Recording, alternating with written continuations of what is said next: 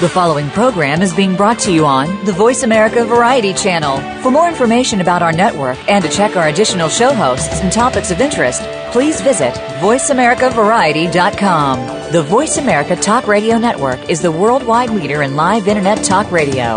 Visit VoiceAmerica.com. The views and ideas expressed on the following program are strictly those of the host or guests and do not necessarily reflect the views and ideas held by the Voice America Talk Radio Network, its staff, and management.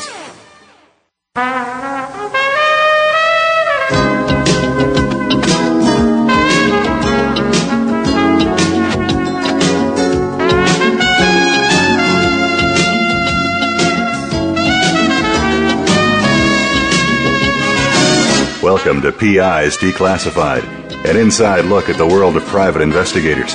Your host is Francie Koehler, a noted private investigator Francie and her guests take you behind the scenes and into the genuine, sometimes gritty business of investigation.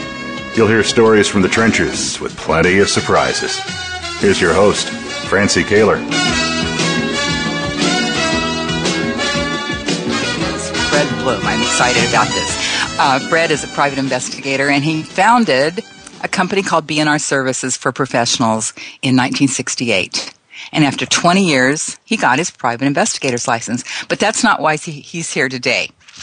Fred traced his ancestors. This is amazing to me. Fred traced his ancestors back as early as 1810. Of course, locating people is what private investigators do. But Fred became interested in his family history about 15 years ago, and he's since then located over an astounding 1,200 family members. That's the part I think is amazing. Some were survivors of the Holocaust. And with his newfound genealogy skills, Fred started volunteering for the International Red Cross Holocaust Tracing Service. And this is a service that locates and reunites families, uh, family members from Jewish, Polish, and Ukrainian Holocaust survivors. Since then, as a result of his work, he was recognized as their, the International Red Cross Holocaust Tracing Services Volunteer of the Year Award. Very nice. Fred didn't stop there though. The Remember Me project of the United Holocaust Memorial Museum caught his eye, and he's going to tell you more about that. It is just impossible to imagine the horror of the Holocaust. It's unbearable to see children torn from their parents, never to be seen again. The pain is so deeply entrenched. Even though the ones who survived and were liberated um, almost 70 years ago, it's still painful. So today, Fred's going to discuss the path he traveled to locate not only his own family members, 1,200 of them, but to locate scores of others who survived the Holocaust and their families. So, Fred, our guests want to know more about how you got started as a PI, but first, since I promised, and to lay some foundation, please tell us about the Remember Me project. Thanks, uh, Francie. Um, well, several years ago, I was at a uh, genealogy conference, and uh, one of the keynote speakers' um, what presentations was the Remember Me project uh, by the United States Holocaust Memorial Museum. And uh, as soon as I saw this project, it immediately touched me. And I went to the museum and I said, I am pretty good at locating people and I'd like to volunteer. pretty good, yes. That's true. Well, I have to backtrack. Out of those 1,200 that I found, not all are, are living. Well, of course, yes. but, uh, so I volunteered for the museum and, um, what the museum is trying to do is they have photographs of 1,187 children that were displaced uh, during the war. Uh, between 1933 and 1945. Yes. And after the war, uh, relief agencies would take photographs of these children. The majority of them were holding a chalkboard with their name on it. And then toward the end of 1945, uh, during 46 and 47, uh, these photographs will be placed in newspapers all around Europe, trying to reunite these children with any family that may have survived mm-hmm. the war. Now, some 60, 70 years later, the museum is trying to locate these children. Uh, of course, not all are living, and trying to, they would like to memorialize their story. Yes. So I just felt that as an investigator and with the skill set that I have, that I may be able to help them. And I've been relatively successful so far. And uh, the stories, once I find someone, I uh, turn them over to the museum. The museum interviews them, and then their story is placed online. And uh, their website, if your listeners would like to view it, uh, is rememberme.ushmm.org. Thank you for providing that. You might want to repeat it if you could, Fred. Okay, it's rememberme.ushmm.org. Okay, thank you. And this this is the museum that's in Washington D.C. Yes, it is. Okay, and uh, if if any of our listeners have not been to that museum, it's it's a must stop if you ever get to Washington D.C. It is, uh, uh, but you have to plan on a day. You can't just go in there for five minutes. No, it, it, it is a wonderful museum. It's very you know overwhelming uh, to try and comprehend everything mm. that you see there. Um, you may be interested to know, uh, Francie, that recently I just worked on another case for the Holocaust Museum regarding a black woman that was caught up in the Holocaust who was an mm-hmm. American citizen. And it turned out to be a, a, very interesting case and a very successful find as well. And how did she get caught up in the, in so she was she in Germany? Well, she was an entertainer and she was in the Netherlands when the Nazis invaded and she was an American citizen. Uh, she was a dancer and uh, the Nazis arrested her as an enemy alien. Hmm. And she was in a camp for almost two years. And um, while she was in the camp, she befriended a young Jewish girl. And eventually, this woman was traded for prisoners on a prisoner release. So she was only in the camp maybe two years or less. But before she left, this young Jewish girl who she, you know, sort of became her protector. She gave her a little gift of uh, an embroidered uh, handkerchief holder. Mm. And this young Jewish girl cherished this for the rest of her life. And before she passed away, she turned this handkerchief holder over to a friend who in turn uh, turned it over to the museum, and the museum was interested in learning more about the story and to find the descendants of this black woman. Mm-hmm. Uh, and I was able to find the descendants, and they've been in communication, and there'll be a story written up very soon about that. What a cool thing to have happen. Now, what is a handkerchief holder? Uh, it's something that you know, from what I understand, that you know, fancy ladies carried these little embroidered holders for their handkerchief. Huh um, you know, back in the 30s and the 40s. Interesting. What a great story that is. And, and you know, you, I mean, I, it struck me. You said she was just in the, in the camp two years. two years in a concentration camp has, has to be like a lifetime. Anyway. Yes, yes. Um, yeah. We cannot comprehend what these people endured. Um, uh, just to speak about my own family, um, I knew nothing about my family being involved in the Holocaust until I started doing my own family research.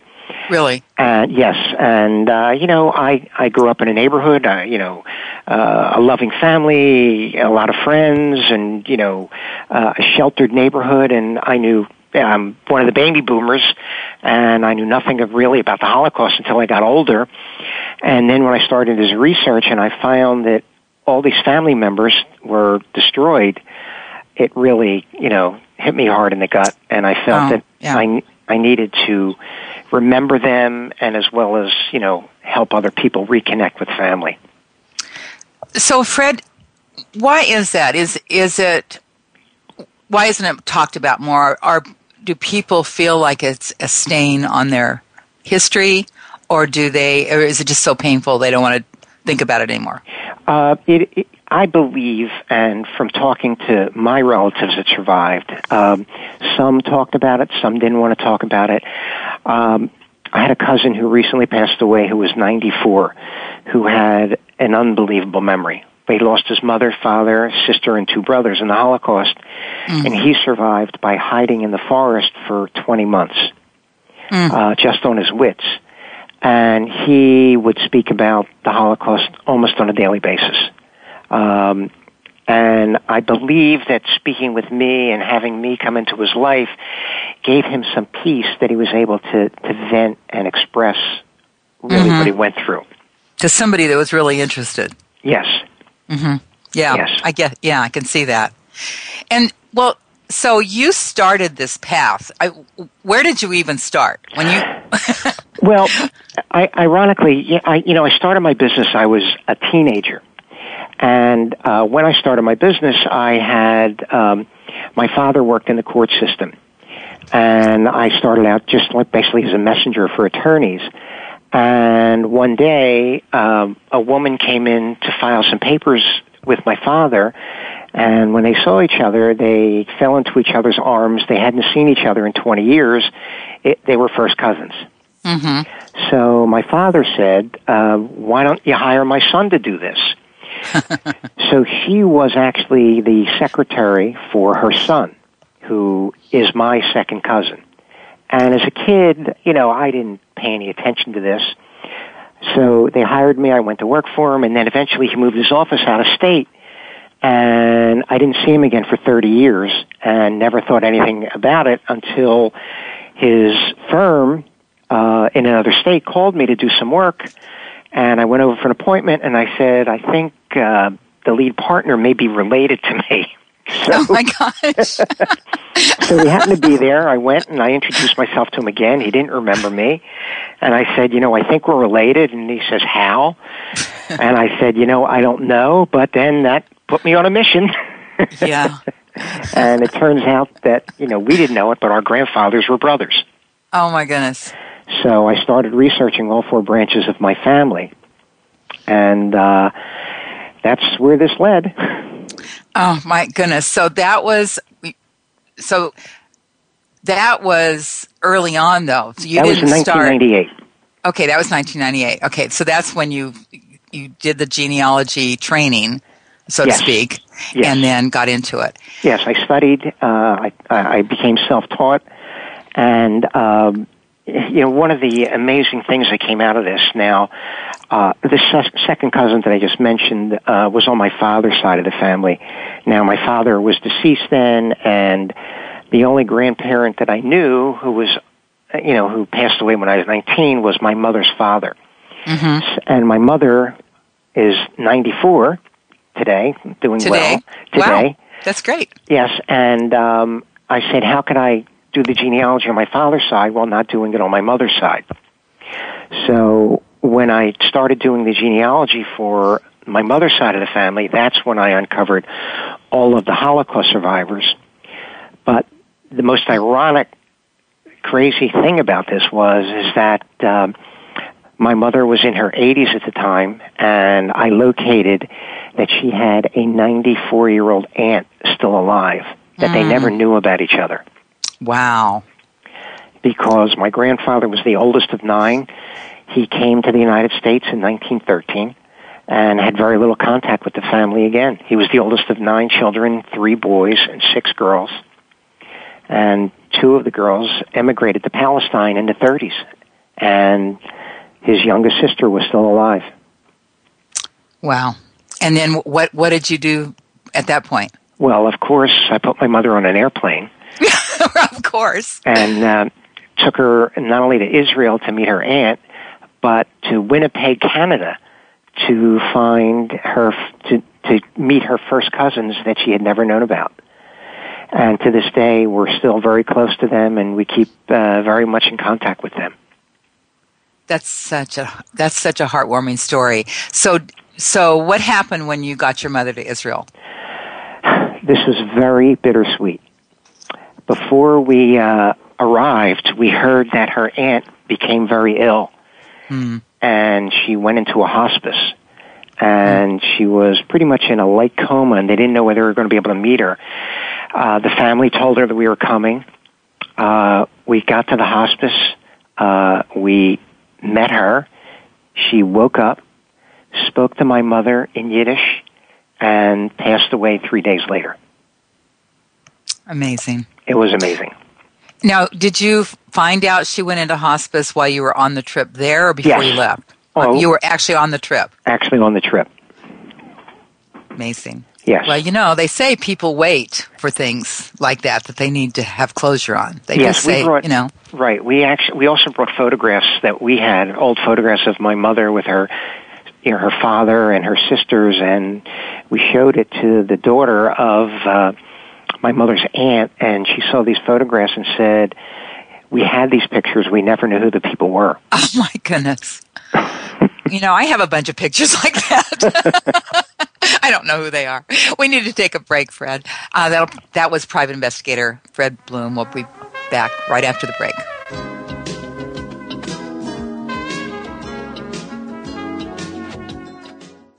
Talk, talk, talk. That's all we do is talk. If you'd like to talk, call us toll free right now at 1 866 472 5787. 1 866 472 5787. That's it. That's it. VoiceAmerica.com. Need to hire a private investigator? Ask for their professional association affiliations. When an investigator asks Francie Koehler about associations, she says to first join a state trade association. Francie belongs to the California Association of Licensed Investigators, or CALI. It's the largest association of its kind in the world. CALI's main focus is networking, training, and legislative advocacy. If you need a detective in California, contact CALI at cali-pi.org or call 1-800-350-CALI. For a national association, Francie's choice is the National Council of Investigation and Security Services, or NCISS. For over 35 years, the Council's primary mission has been to represent its members before the United States Congress and governmental agencies. Find the Council at nciss.org or call 1 800 445 8408. NCISS and Cali are great places to look for a qualified private investigator. Tell them you heard it from Francie on PI's Declassified. Stimulating talk. Gets those synapses in the brain firing really fast. All the time. The number one internet talk station where your opinion counts. VoiceAmerica.com.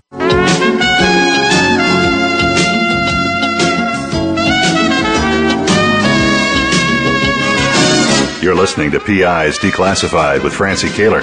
You can call into the program. We'll take questions and comments at 1 866 472 5788. That's 1 866 472 5788. You can also email your question to Francie. Send it to F R A N C I E at PIsDeclassified.com.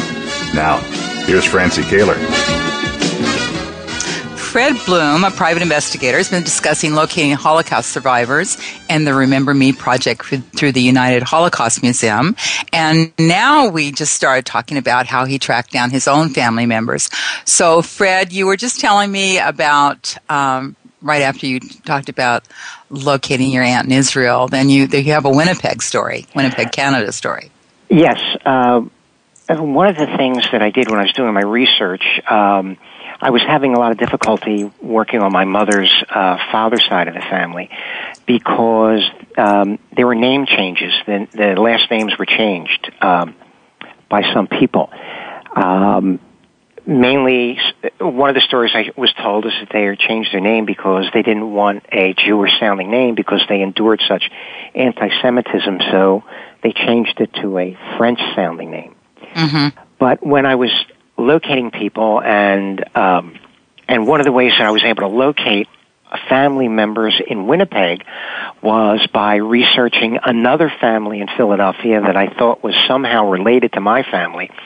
And I was able to pull uh, a, a will in the Register Wills office in Philadelphia, and I found two people that were in the will, and one was in Winnipeg, and that led me to these relatives in Winnipeg. Mm-hmm. So um, we, of course, planned a trip. I took my mother to Winnipeg to meet her first cousins for the first time. And uh, when we got to Winnipeg and we met each other, the family resemblance of my mother and her two female cousins was astounding. Wow. Why?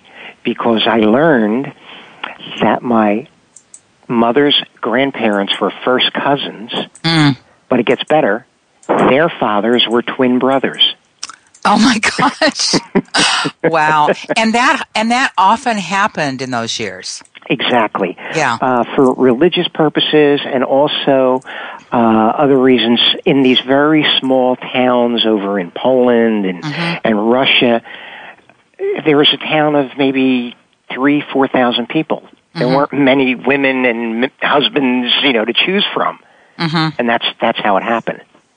But this family in Winnipeg, um, it turns out that it, two sisters, their mother and father, were the only fam- intact family to survive um, from the town that my they, they were born in and where my grandfather was born in, and they were hidden by a Ukrainian family that hid them under the kitchen in their house for almost two years.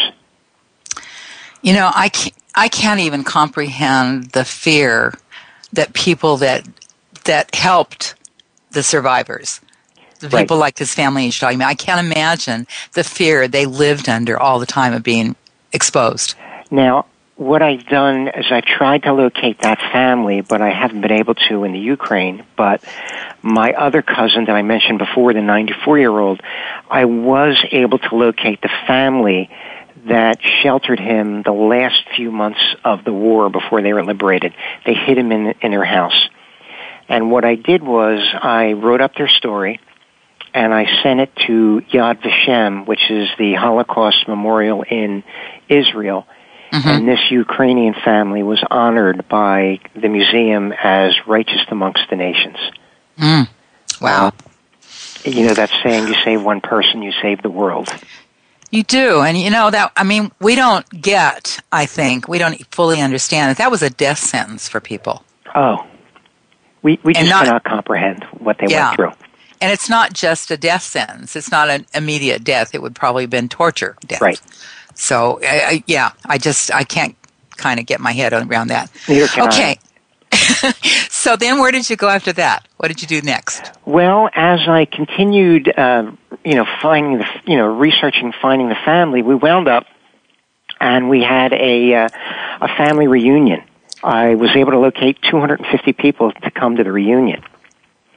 How fun! and we had it in your area. We had it in San Francisco. Did you? Yes. And um, what was really interesting for me is is that uh, my family was born Jewish, and generations back it was Jewish, but there was intermarriage. And when we had the reunion, we had many people come to the reunion that found out that they had Jewish roots for the first time. Mm-hmm. It was really very interesting. I'm I'm sure, and you know it's wonderful when you put pieces together because it's often there. It's a piece that just didn't fit somehow. Correct. Yeah, yeah, I get and that. We've we've put a, a website together for the family, and uh, our family members can go on. And I've kept it private just for our family, and we update it, you know, with you know additions to the tree all the time. Well, we, you and I were talking about this earlier, and I know that this is a, a private uh, website, and you honored me with allowing me to look at it. But it's amazing. It's just, uh, as I was telling you, you it was just amazing the way you organized it, uh, not only by family but by issue within the family, sure. and it's it's wonderful to to look at. It's I would love to have something like that for my family. You got to do it. yeah, right. yeah. yeah. I, I don't know how you did this, Fred. This was this is a volunteer effort, and you run a business. So, how did you find the time to do all this work? Well, I am very lucky that I have been in business for quite a while, and I have wonderful people that work for me. I have uh, a staff that has worked. I have a half a dozen people that have worked for me for over thirty years. Oh wow! So I'm I'm very blessed that way that I have good people that I can depend upon. For sure. For sure. I that's, learned an expression great. a long time ago that the measure of success of a person is not how much work they do, but how much work they can get other people to do for you. That's probably true. That is my problem. that's it. You've nailed it. Okay. So, um, so after you found your your your mother's direct relatives, then what did you do from that? Where'd you go from there? Well, I actually just kept working on all sides of, you know, four sides of my family, my four grandparents. Uh-huh. And some I was successful and some I was not successful. I, you know, I found uh, some very interesting people on, on all sides of the family. And I, you know, I was able to gather stories and I really probably need to build another three websites. yeah, really. Right. And when and when you had this family reunion in San Francisco, um, how many generations were there? Do you know? Uh, yes, we had uh, five generations. Wow, We had from great. an infant to uh, one of my cousins who was in her 90s, Hmm. who was actually born in Europe. Wow, And everybody, uh, we had name tags, and everybody was color coded from which branch, which Ah. descendant they came from. I, I have three men that we're all descended from that I was able to locate. And I'm never finished. I'm always looking for more information. yeah, for sure. So then you um, you got involved with the International Red Cross. Yes. Um, what happened was, um, you know, being getting involved with with studying genealogy, I joined my local genealogy society, and um, the society got an email from the International Red Cross in Philadelphia that they were having difficulty uh, trying to locate a family that was in Philadelphia, and the last contact that was made with the family was 1941 and there was a relative from Europe that wanted to find out what happened to his father's family. Uh, so the Red Cross worked on this for quite a number of years, and we're hitting brick walls. So I said, I'm always up for a challenge. so I contacted the Red Cross. I met with their representative. I think they were a little skeptical that I could do what I said that I could do, and within two weeks I had the case solved. Good for you. and that's great. Well, I, and I, I just can't imagine, Fred, the obstacles that you run into because uh, you mentioned changing their name in, in Canada, but that happened more often than not coming through Ellis Island. Well, that's that's a fallacy. No It name, is? no Really? names, no names were ever changed at Ellis Island. I'll Really? repeat that. Yes, no names were ever changed at Ellis Island. That is a fallacy, and I'll explain to you why. Because the shipping company that were responsible to bring the immigrant over were also responsible to bring the immigrant back if they were deported, if they were not admitted to the United States, I should say, because they had an eye infection or, or they couldn't support themselves or whatever. The shipping company would prepare a manifest before the immigrant got on the ship. So when they arrived at Ellis Island or Philadelphia or Baltimore, um, Halifax, the clerks were merely checking names off a list. Now, there could have been mistakes made when they were boarding the ship in Europe in number one of the any one of the ports in Liverpool, Hamburg, Bremen, Libau, all these different ports, where the the person that was writing the manifest maybe could not understand the dialect of the immigrant and possibly wrote down a wrong name Okay. the immigrant, when they got to the United States, when they wanted to become a citizen, that's when they would change their name if they wanted to make it more Americanized. I see. That's interesting because even um, my family, Koehler, actually Kurler in, in German, but my um, the people came from Russia, and they changed it to what I have today, which is looks nothing like the German Right. name. so, but but that didn't happen at Ellis Island. Huh? Did That's really happen at Ellis interesting. Island.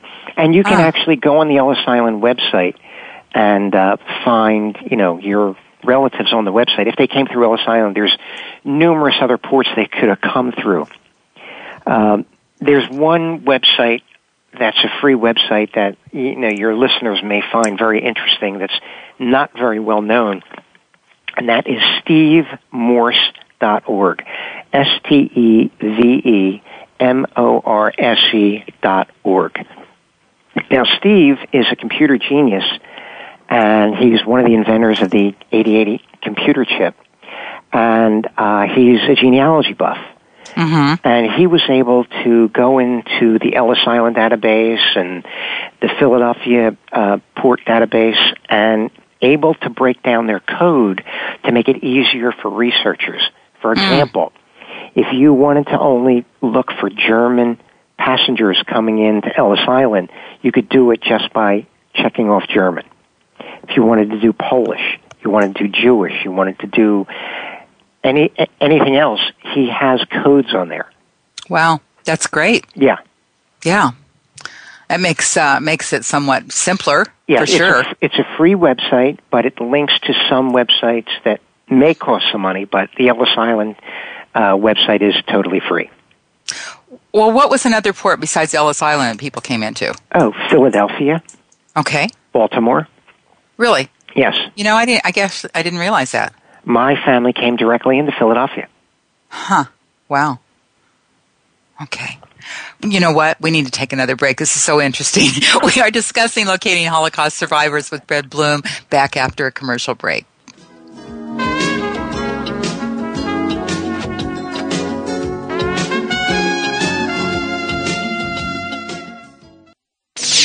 The Internet's number one talk station. Number one talk station.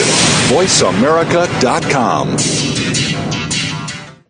Need to hire a private investigator? Ask for their professional association affiliations. When an investigator asks Francie Koehler about associations, she says to first join a state trade association. Francie belongs to the California Association of Licensed Investigators, or CALI. It's the largest association of its kind in the world. CALI's main focus is networking, training, and legislative advocacy. If you need a detective in California, contact CALI at cali-pi.org or call oh 1-800-350-CALI. For a national association, Francie's choice is the National Council of Investigation and Security Services, or NCISS. For over 35 years, the Council's primary mission has been to represent its members before the United States Congress and governmental agencies. Find the Council at nciss.org or call 1 800 445 8408. NCISS and Cali are great places to look for a qualified private investigator. Tell them you heard it from Francie on PIs Declassified. The Internet's number one talk station. Number one talk station. VoiceAmerica.com.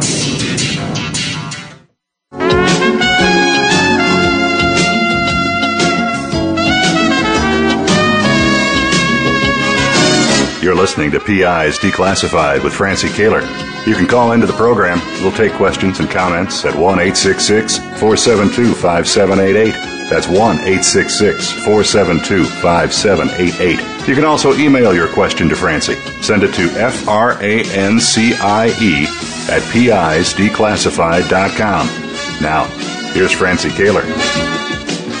In his spare time, Fred Blum, a skilled private investigator, works with the United Holocaust Museum and um, works to locate survivors of the Holocaust. And Fred, go ahead with what we were talking about. This is just uh, this is great. Well, I was I was going through before that there were different ports uh, that passengers arrive through. Which you know there are many ports in the in the United States. There was Baltimore, Boston, Galveston, New Orleans, Philadelphia, uh, San Francisco, um, Halifax, Nova Scotia. A lot of people came to and then would cross the border from Canada into the United States.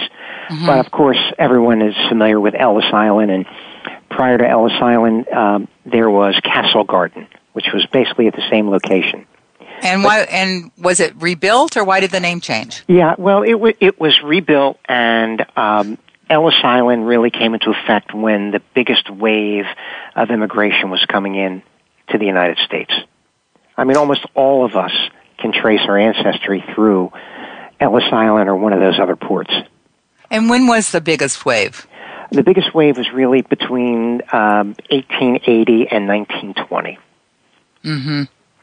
And and when the cause of that was the uh, the disruption in Europe and Russia.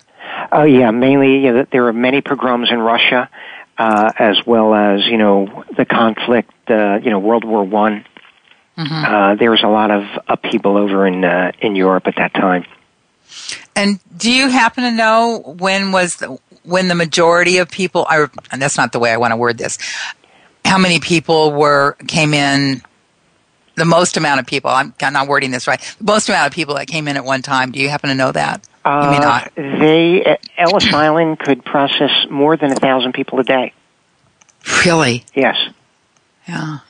What flashes through my mind is is pictures that we've seen from uh, the early 1900s of people waiting in line there. Yes, I, I've actually been to the museum at Ellis Island. It's a wonderful place to visit.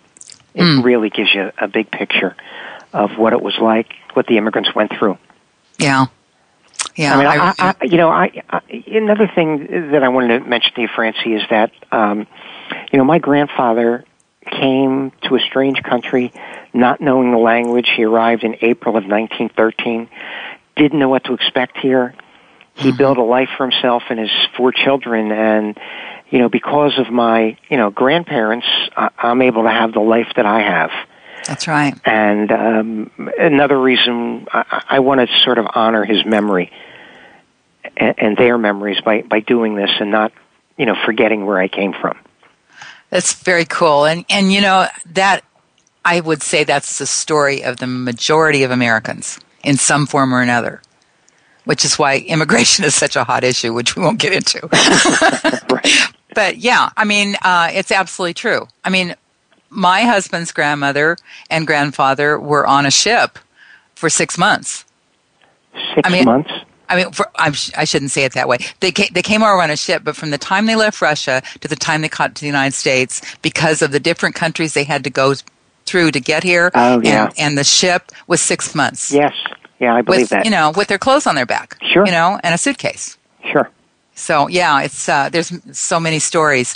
So okay, so what what tips would you have for people that want to do this for their families?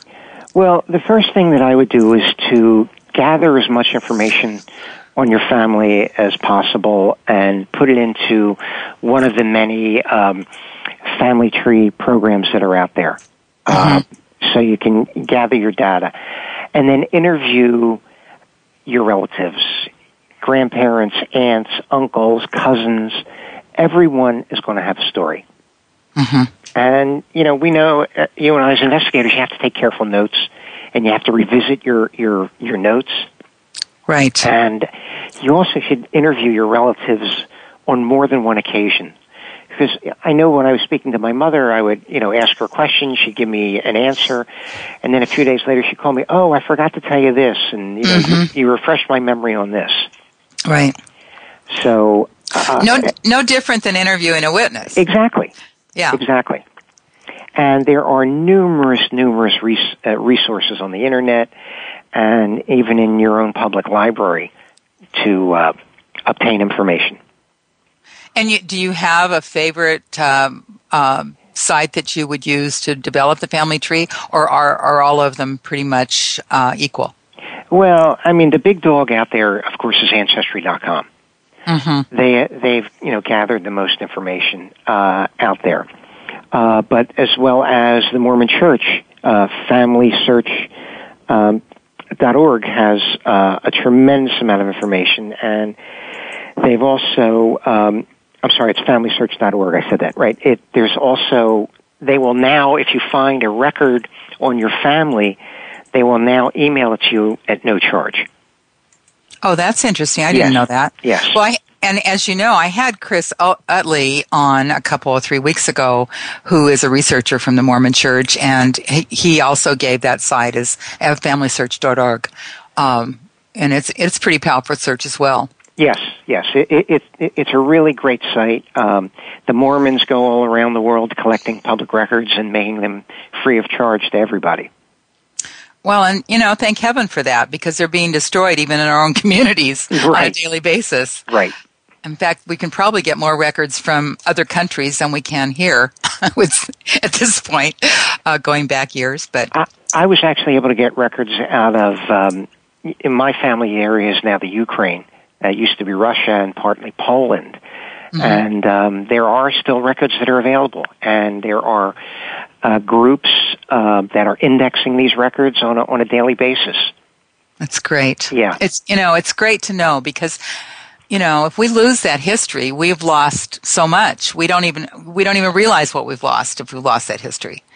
And, That's uh, correct. Uh, also, you know, since um, the Red Cross also finally released the records from the Holocaust, they're now available at the Holocaust Museum.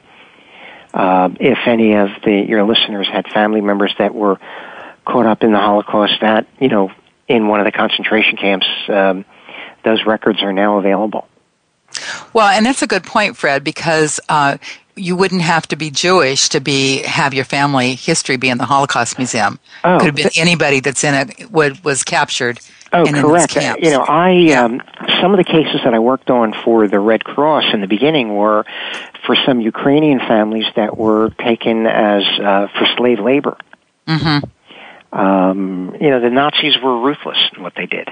They were. Yes. And and there and that's a I I guess that's a fallacy. I think most people assume that the Holocaust Museum is just about Jewish survivors and about that the, about the contra- concentration camp regarding Jewish people, and that's just not true. That's As your correct. your example about the black woman that was c- caught up in in this. Yeah, and I understand, and I hope my information is correct, that they are actually uh, getting an exhibit together on um, black people that were caught up in the Holocaust.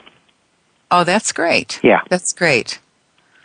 So, how do you know how many, as is the right word, nationalities are um, incorporated in the Holocaust Museum? Th- that I don't have that information. I'm sorry. No.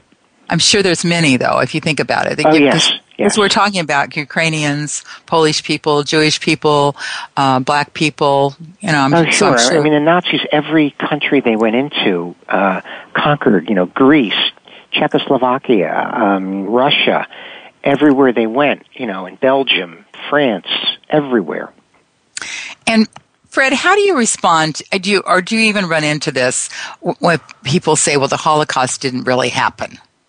There's that whole weird thing that goes around. Yeah, I, I, I, you know, I don't even deal with people like that. Uh, I won't, Yeah. won't even listen to them because, you know, I have actually traveled um, back to Europe. I went to the areas where my family lived, where there's no remnants anymore of any Jewish community.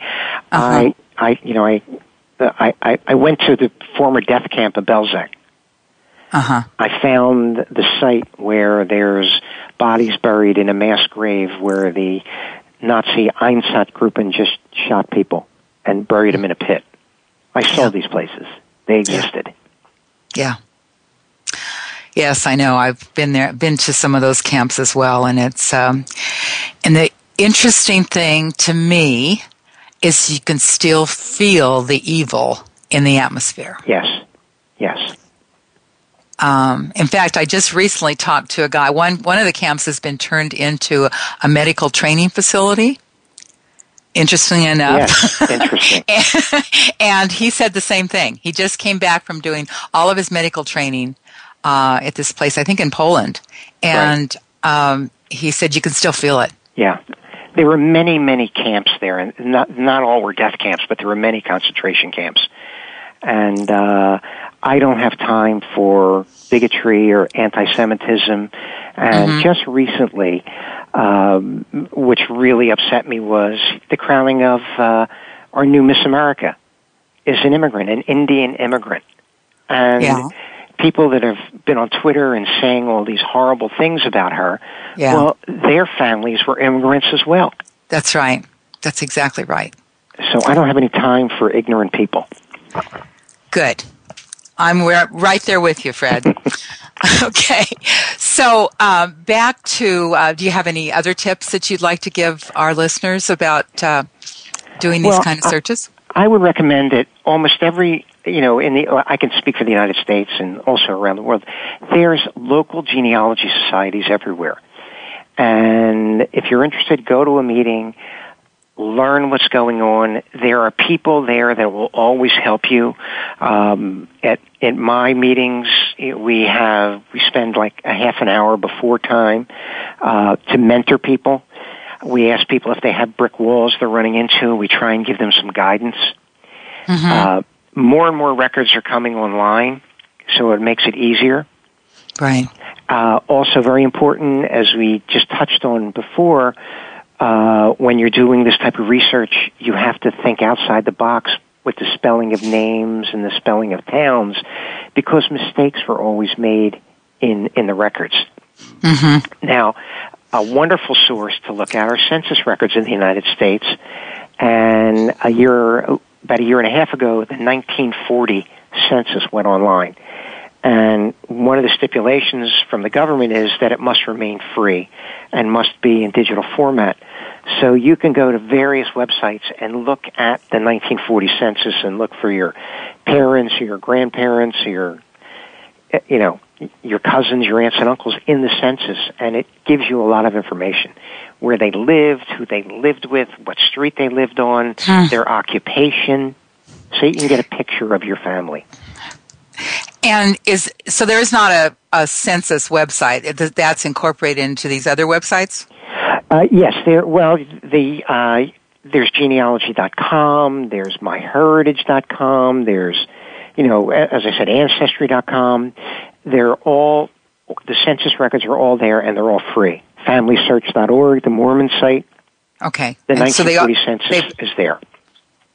Okay, so they've all incorporated the census into there. Yes. So if if so, is there a place that you can go to that's a government site for the census? Uh, I have to look up real quickly what the um, what that website would be. Um, but I wanted to mention that the census was taken every ten years, and starting back to 1790, they're all available on um, various websites. And um, actually, here I just found um, if your listeners want to go to the government website, it's 1940 census.archives.gov. It's totally Oh, free, great. Okay. and you can view the 1940 Great. census. The prior censuses are on some of the pay sites. They go all the way back to 1790. Uh, unfortunately, the 1890 census, it, there's not very much there because there was a fire and they lost a lot of the census from 1890. Mm-hmm. But some states do survive. You know, and it's so important. I I know that a lot of times when the census is being taken, um, people aren't reporting the accurate information or or who's living at the household and all those things, and it and it becomes such a historical significant item when they don't participate. I understand why people don't, but at the same time, uh, if you're looking at it, you know, a hundred years later, it, it's an important area. I don't know if that was really the case. Um, I think it might be the case now, but it may not be the case back then. That- yeah, I think yeah, uh, that's what I mean. It's the immigrant, you know, yeah. that came respected the government and appreciated being here. Right. Yes, that's what I meant. I, I'm talking about today's census Yes. versus Yes. what used to happen. Okay, we need to take one. Go ahead. No, I was just going to say that uh, today's census does not give you a lot of information. I'm kind of disappointed that you know if somebody's looking for me 100 years from now. They won't learn very much about me. Well, then that's a sad thing.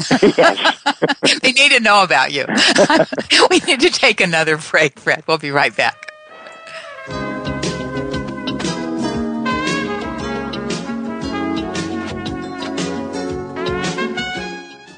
News, opinion,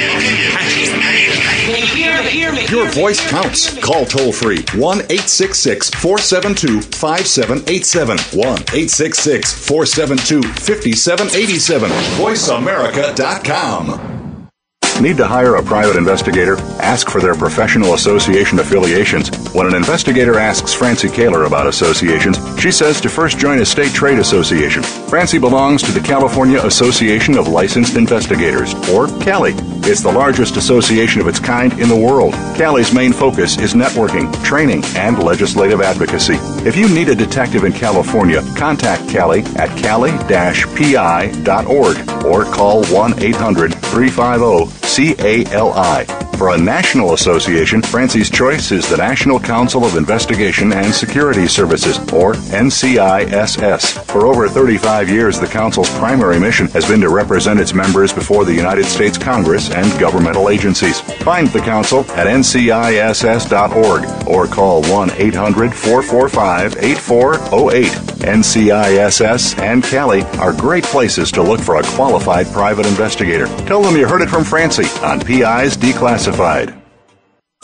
Streaming live, the leader in Internet talk radio. VoiceAmerica.com.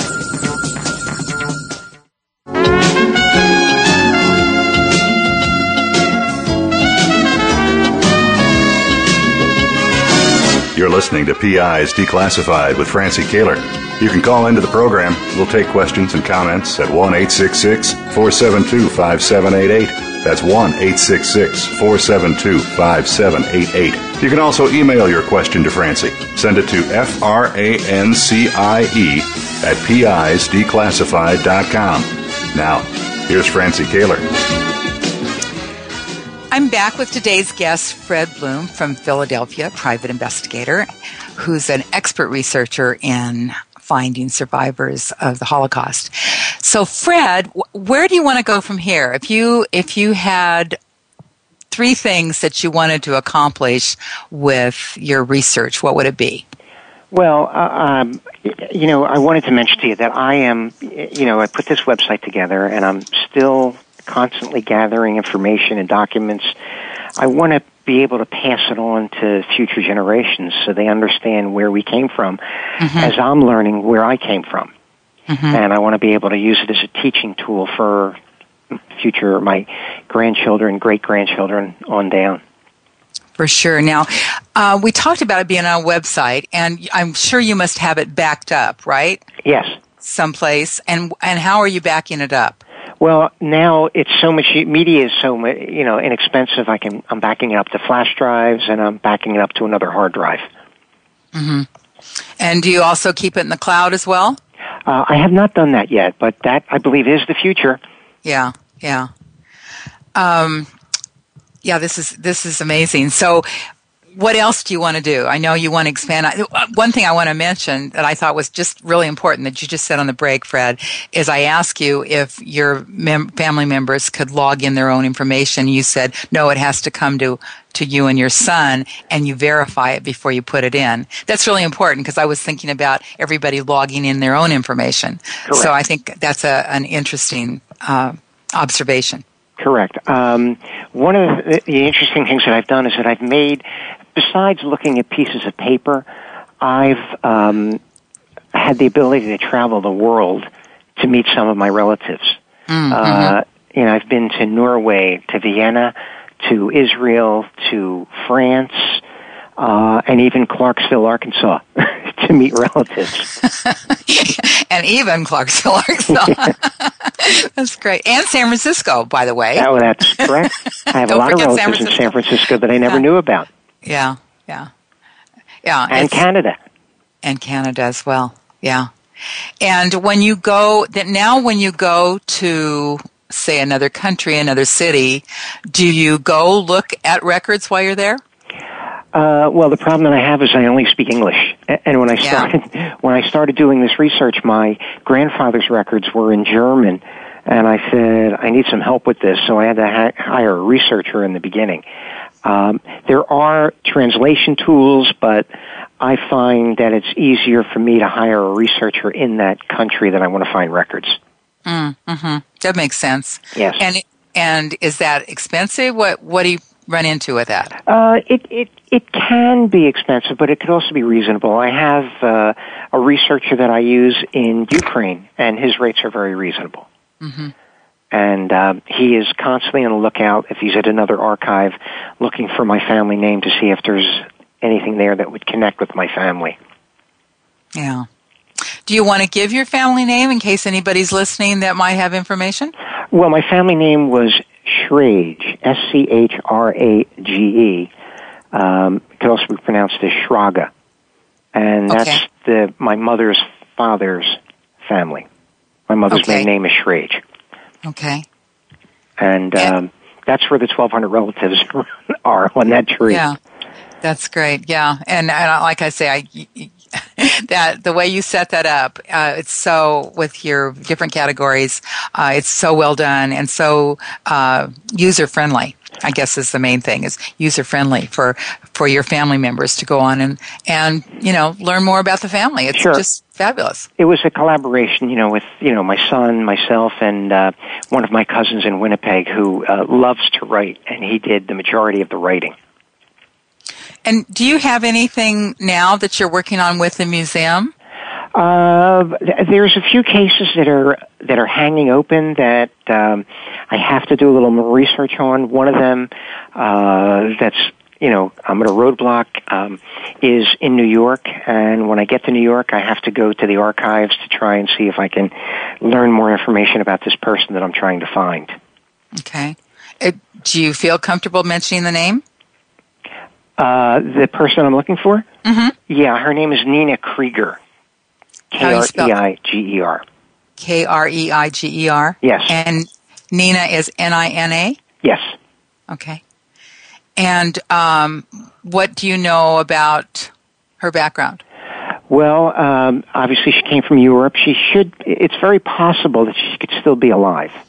Um, but where I'm getting stuck is that I believe she got married, so I need to find her married name. So that would require my going to the archives to look at the marriage records, and you know I know when she was born, so I have a, I think an approximate age when she may have gotten married. So I have a time frame to do that research in. And about how old would she be today? Uh, I believe she would be in her 70s. In her 70s. Okay. Okay. Well, maybe somebody's listening that knows Nina Kreiger. That would be That would be terrific. That would be terrific. So, when you run into an obstacle, how do you get around the obstacles? Because I, you must hit those brick walls fairly Oh. frequently. Oh, uh, constantly. Um, what I usually do is I will take a break from it and then revisit it a few days later and you know just see if I'm I'm forgetting an avenue to look at. If I'm not looking in in the right archive on the right website, um, the right library to try and find the information. Do you have uh, some kind of a checklist that you go down to make sure you cover all your bases? It's all in my head. It's all in your head. yeah, I, I, you know, there was a uh, a story that I did for the Red Cross. Um, there was a movie, Sarah's Key. I'm not sure if you remember the movie. Yes, I know about the movie. Okay, well, I located a, a, a young girl who was involved in in that roundup of the Jews in, in Paris, France. She came to the United States in 1946, and the only thing I had on her is I could find her ship manifest and what she did for a living. And I'm racking my brain. I couldn't find her in any other website. And uh, I took a break, and I'm lying in bed at 11 o'clock at night. I said, "Oh my, I forgot to check this one website." And I went to that one website, and lo and behold, I found her, which gave me her married name, and I was able to locate her. Yeah. I was just going to ask you if you wake up in the middle of the night remembering something you forgot. I do. Yeah, I'm sure that's true. It's rummaging around in your brain and you wake up with a clue. And now with my smartphone, I just put a memo in there to do it later. right, there you go. You don't get up and get on your computer at three o'clock in the morning. I've done that, but I can see that. I can, I can definitely see that. Um, so it looks like we're almost at the end of the hour, Fred. Thank you so much. You are a delightful guest. I love what you're doing. I love what the Holocaust Museum is doing. And if there's listening, thank you for finding Fred to work on your, your cases because he's, he's certainly a treasure. well, So- I, I appreciate the time, and, and I thank you for uh, letting me share a little bit with your uh, audience. Ev- Absolutely. And special thanks to PI Magazine for their faithful sponsorship of this show. Guests for the upcoming weeks will be You've been listening to PI's Declassified with your host, Francie Koehler. Tune in every Thursday at noon Eastern Time. That's 9 a.m. for you West Coast listeners. PI's Declassified explores stories of deceit, mystery, and detectives unraveling the truth. Every Thursday at noon Eastern, 9 a.m. Pacific Time here on the Voice America Variety Channel.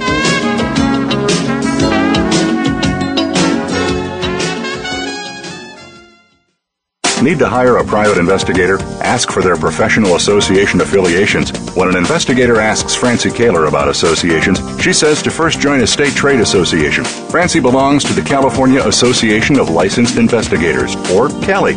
It's the largest association of its kind in the world. CALI's main focus is networking, training, and legislative advocacy. If you need a detective in California, contact CALI at cali-pi.org or call 1-800-350 C A L I. For a national association, Francie's choice is the National Council of Investigation and Security Services, or NCISS. For over 35 years, the Council's primary mission has been to represent its members before the United States Congress and governmental agencies. Find the Council at nciss.org or call 1 800 445 8408. NCISS and Cali are great places to look for a qualified private investigator. Tell them you heard it from Francie on PIs Declassified.